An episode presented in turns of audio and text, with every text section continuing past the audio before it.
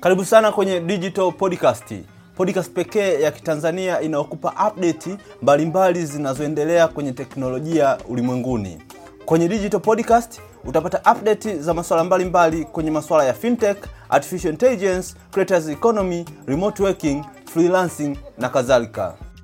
Moja ya wakati ambao watu Android tuliteseka sana ni wakati ambapo Clubhouse imeanzishwa. So kama ufahamu, Clubhouse hii ni social media ya kwanza ambayo ni totally ilidipendi kwa uh, kwa audio tu pekee, na wakati Clubhouse inatoka ilikuwa inatoka kwa njia ya invitation, na watu ambao walipata chansi ya kuwa early accessor wa uh, Clubhouse walikuwa ni watu ambao wanatumia simu za iOS na Apple. Ilikuwa mpaka upate chansi ya ku, kujoin Clubhouse ni lazima uwe unatumia iOS na lazima mtu ambaye ana invitation amekualika. Kwa hiyo ilikuwa kama social media fulani hivi ambayo private. So kipindi hiko ukiingia Twitter eh, unakutana tuna nani anataka invitation za Clubhouse. Naambiwa kuna hadi baadhi ya watu walikuwa wanauza hizo invitation za Clubhouse, maana story ilikuwa ni Clubhouse, na ukizingatia kipindi hiko kila mtu yuko nyumbani, Clubhouse ndio ilikuwa top in town. Hapa napitia Twitter yangu naona uh, ilikuwa mwaka 2021 hivi Uh, kila ukiangalia ni kila tweet ya mtu na nafikiri ni TOT TOT ya Bongo anaomba tu invitation ya Clubhouse. Tunaomba invitation ya Clubhouse please anyone. Eh, Clubhouse kukiwa na mijadala tujuzane. So kuna watu walikuwa hawaelewi Clubhouse ni nini na kuna watu wengine ambao mpaka sasa hivi hawaelewi Clubhouse ni nini. Kwa kipindi hiko idea Clubhouse ilikuwa solid sana kwa sababu Clubhouse ilikuwa inampa mtu chance ya kufungua uh, room vyumba akazungumza mada yote ambayo ambayo watu wako interested, na in ilikuwa ukitaka kuongea ilikuwa lazima unyoshe mkono na yule ambaye ana hosti akupe chance ya kuongea. Eh, tena hapo ndo mambo ya kupandisha yakaja. Kipindiko hii Twitter space ambayo mnavimbia sasa hivi ilikuwa bado haijaja. Unasikia host nipandishe, sijui nini host nipandishe fulani. So kama unajulikana unapata chance pale unapandishwa. Nafikiri ndio kipindi ambacho wabongo tulipata chance sana ya kuinteract na wenzetu wa diaspora, kwa sababu unajua sisi hatukuwa affected sana na hii corona, wenzetu walikuwa affected zaidi, na wenyewe walikuwa adapter wakubwa sana wa hii wa Clubhouse. So Clubhouse ilikuwa na feature nyingi sana, nyingine uwezo wa kumute mtu eh, pale ume, labda umeingia kwenye room umeanza kuongea ongea vitu vya ajabu, yule ambaye ana host anaweza akaamua mtu fulani na kumute usiongee. Pia uh, uh, kuna wengine ambao walikuwa mahost wa Clubhouse walikuwa wanaeka wanaeka mbwembwe tofauti tofauti, wanapiga piga uh, makofi na vitu kadhalika. Na nafikiri kipindi hiko uh, uh, kwenye hii space ya Tanzania uh, kulikuwa na mada nyingi sana zinaendelea, uh, zinaendelea na moja ya vitu ambavyo uh, vilikuwa vinashika hatamu zaidi ni mijadala ya kisiasa, enzi hizo za kigogo huyu kigogo kigogo, kisikia kigogo vijana hatulali, tunaenda kumsikiliza pale e, na, na nafikiri watu wengi sana walimigrate kutoka Twitter kwenda Clubhouse. Kila mtu akawa anaizungumzia Clubhouse na kila mtu alikuwa anafikiri kwamba Clubhouse ndio new social media hapo ambayo ina, inasepa sasa na kijiji, na nafikiri Clubhouse ndani ya mwaka mmoja tu tangia wameachiwa walifanya maajabu mengi uh, sana makubwa. E, nafikiri uh, kwanza Clubhouse ilianzishwa April mwaka 2020 na hapo uh, ndipo ilipoanza kufanya kazi na ndani ya mwaka mmoja tu walifikisha watumiaji milioni mia moja.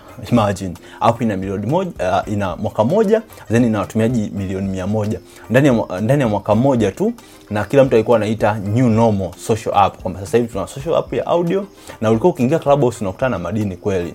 Na bahati mbaya sasa hivi ninavyoongea na wewe Clubhouse ni kama vile imekufa.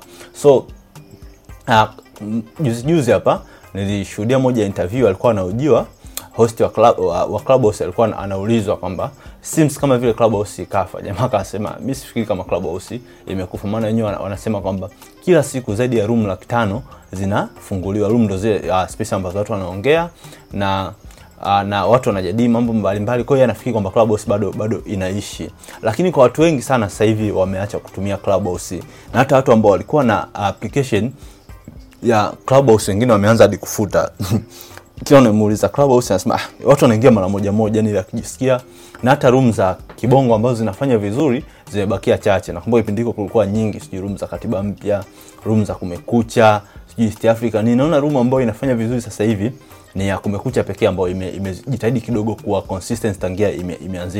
Hata mimi nilikuwa na room yangu ya freelancing, sielewi mpaka sasa hivi iko wapi.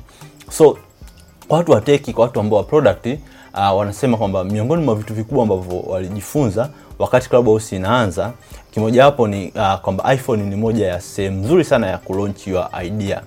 Eh, kwa kama una app yako you can start kuanza kuiachia kwenye Apple iOS ikapigwa promo huko then ndo kaihamisha kwenye application nyingine.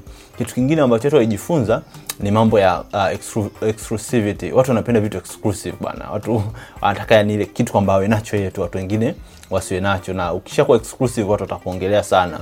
Na kitu kingine ambacho watu wamejifunza, you should have a product ambayo inaweza ka long kwenye market.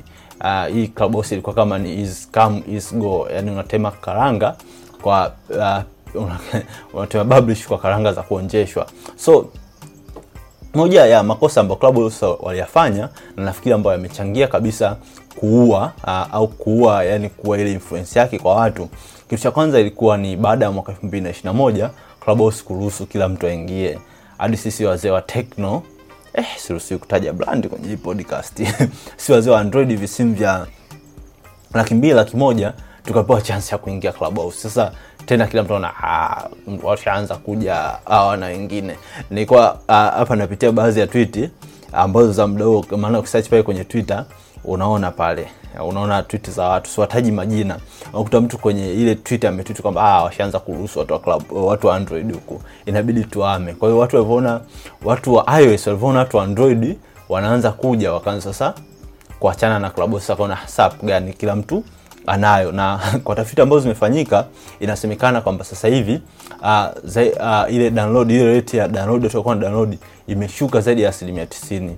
Imagine app yako ambayo umepeleka sokoni kwenye Play Store au kwenye App Store inashuka download to 10%. Kwa it's true kwamba Clubhouse sasa hivi imepoteza mvuto. So uh, kitu kingine pia kosa kubwa ambalo walifanya pia ni kutoa ile na new ile ile invite system ile kwamba ili ujoin Clubhouse ni mtu akualike. Mimi mwenyewe nilialikwa na mtu, kuna dadangu mmoja inialika nikaingia kwa mara ya kwanza, na iko kitu alifanya Julai mwaka 2021 walifanya sana ma, makosa. Na kitu kingine ambacho kilikuwa makosa kwa Clubhouse, hawakuwa na solid foundation ya genuine community. Kwa mfano uh, ukiingia Twitter sasa hivi unakuta Twitter ina vijiji mbalimbali, ina community za watu ambao like uh, like hata kama mtu fulani asipokuwepo au asipotweet asipofanya, kuna mtu mwingine atatwiti, kuna certain conversations zitaendelea. So kosa kubwa la uh, Clubhouse walikuwa wanategemea content creator kutoka kwenye platform nyingine, ndio maana ilikuwa ni rahisi sana kumkuta mtu ambaye yuko Twitter anaama na watu wake Clubhouse, na mara nyingi sio hapo ambao unaweza ukastay muda mrefu, yani unaingia kidogo una, unaondoka, kitu ambacho Clubhouse anapigwa sana uh, anapigwa sana gap na platform nyingine, kwa sababu kwa mfano uh, hizi platform nyingine zina community za watu really kabisa kwamba okay, mtu kazi yake ni ni kuna new, yani yeye ni YouTuber au unasikia mtu ni trip, yani kwamba yeye asubuhi akiamka ni Twitter, akiamka uh, asubuhi ni, uh, ni YouTube. Lakini kwa Clubhouse like kila mtu alikuwa anaenda tu muda fulani, amejisikia ameongea, amemaliza, amepiga story, baadaye ka kasepa. Nafikiri kitu kingine ambacho pia kilichangia au kimechangia Clubhouse kufa kama sio kupoteza mvuto ni swala la maisha sasa ku kwamba ile uh, ile imeisha, watu inabidi waendelee na kazi. Sasa kama vile kapoteza mvuto fulani, sasa kuna haja gani ya kuongea uh, kuongea virtual audio wakati unaweza ukamfuata mtu alipo na mkapiga story. Nafikiri na yenyewe pia ilipunguza mvuto wa wa Clubhouse. Na kitu kingine kibaya zaidi ambacho Clubhouse uh, kimeiua au kimefanya isipige mbele ni kukosekana na issue ya content curation. Content creation ni muhimu sana. Kwa mfano uh, uh, Clubhouse wana algorithm mbovu sana. Kwa mfano uh, like kwa mfano mimi napenda mambo ya digital, lakini is hard algorithm ya ya naniyo ya ya Clubhouse kuletea kitu ambacho kinaendana na activities zako ambazo umezifanya. But nenda sasa hivi TikTok like unachokiangalia na yenyewe ndo anakuletea. For, for example siku nimekuwa mpenzi sana wa movie Clubhouse wanaletea ma content ya movie. Zamani kwa mpenzi wa hizi AI wanaletea hizo. Yani like uh, platform nyingine zina zinajifunza kuhusu watu na na algorithm kali, mambo ya kulike, sijui mambo ya comment na vitu ambavyo Clubhouse uh, walikosa to extent kwamba unakuta sasa unaletewa content ambayo ni relevant na wewe ambayo unaipenda. So kwa hivyo ambavyo nimevitaja hapo, nimevizungumzia, nafikiri ndio vimechangia kwa kiasi kikubwa sana kuiua Clubhouse. Wewe una maoni gani? Nini kilichangia Clubhouse kufa? Unaweza ukaniandikia chini hapo kwenye comment, au unaweza ukashare kwenye social media pia ukanitagi at digital. Asante kwa kusikiliza episodi hii ya Digital Podcast. Hakikisha una share podcast hii kwa ndugu, rafiki na jamaa zako. Pia usiache kuweka comment na turn on post notification.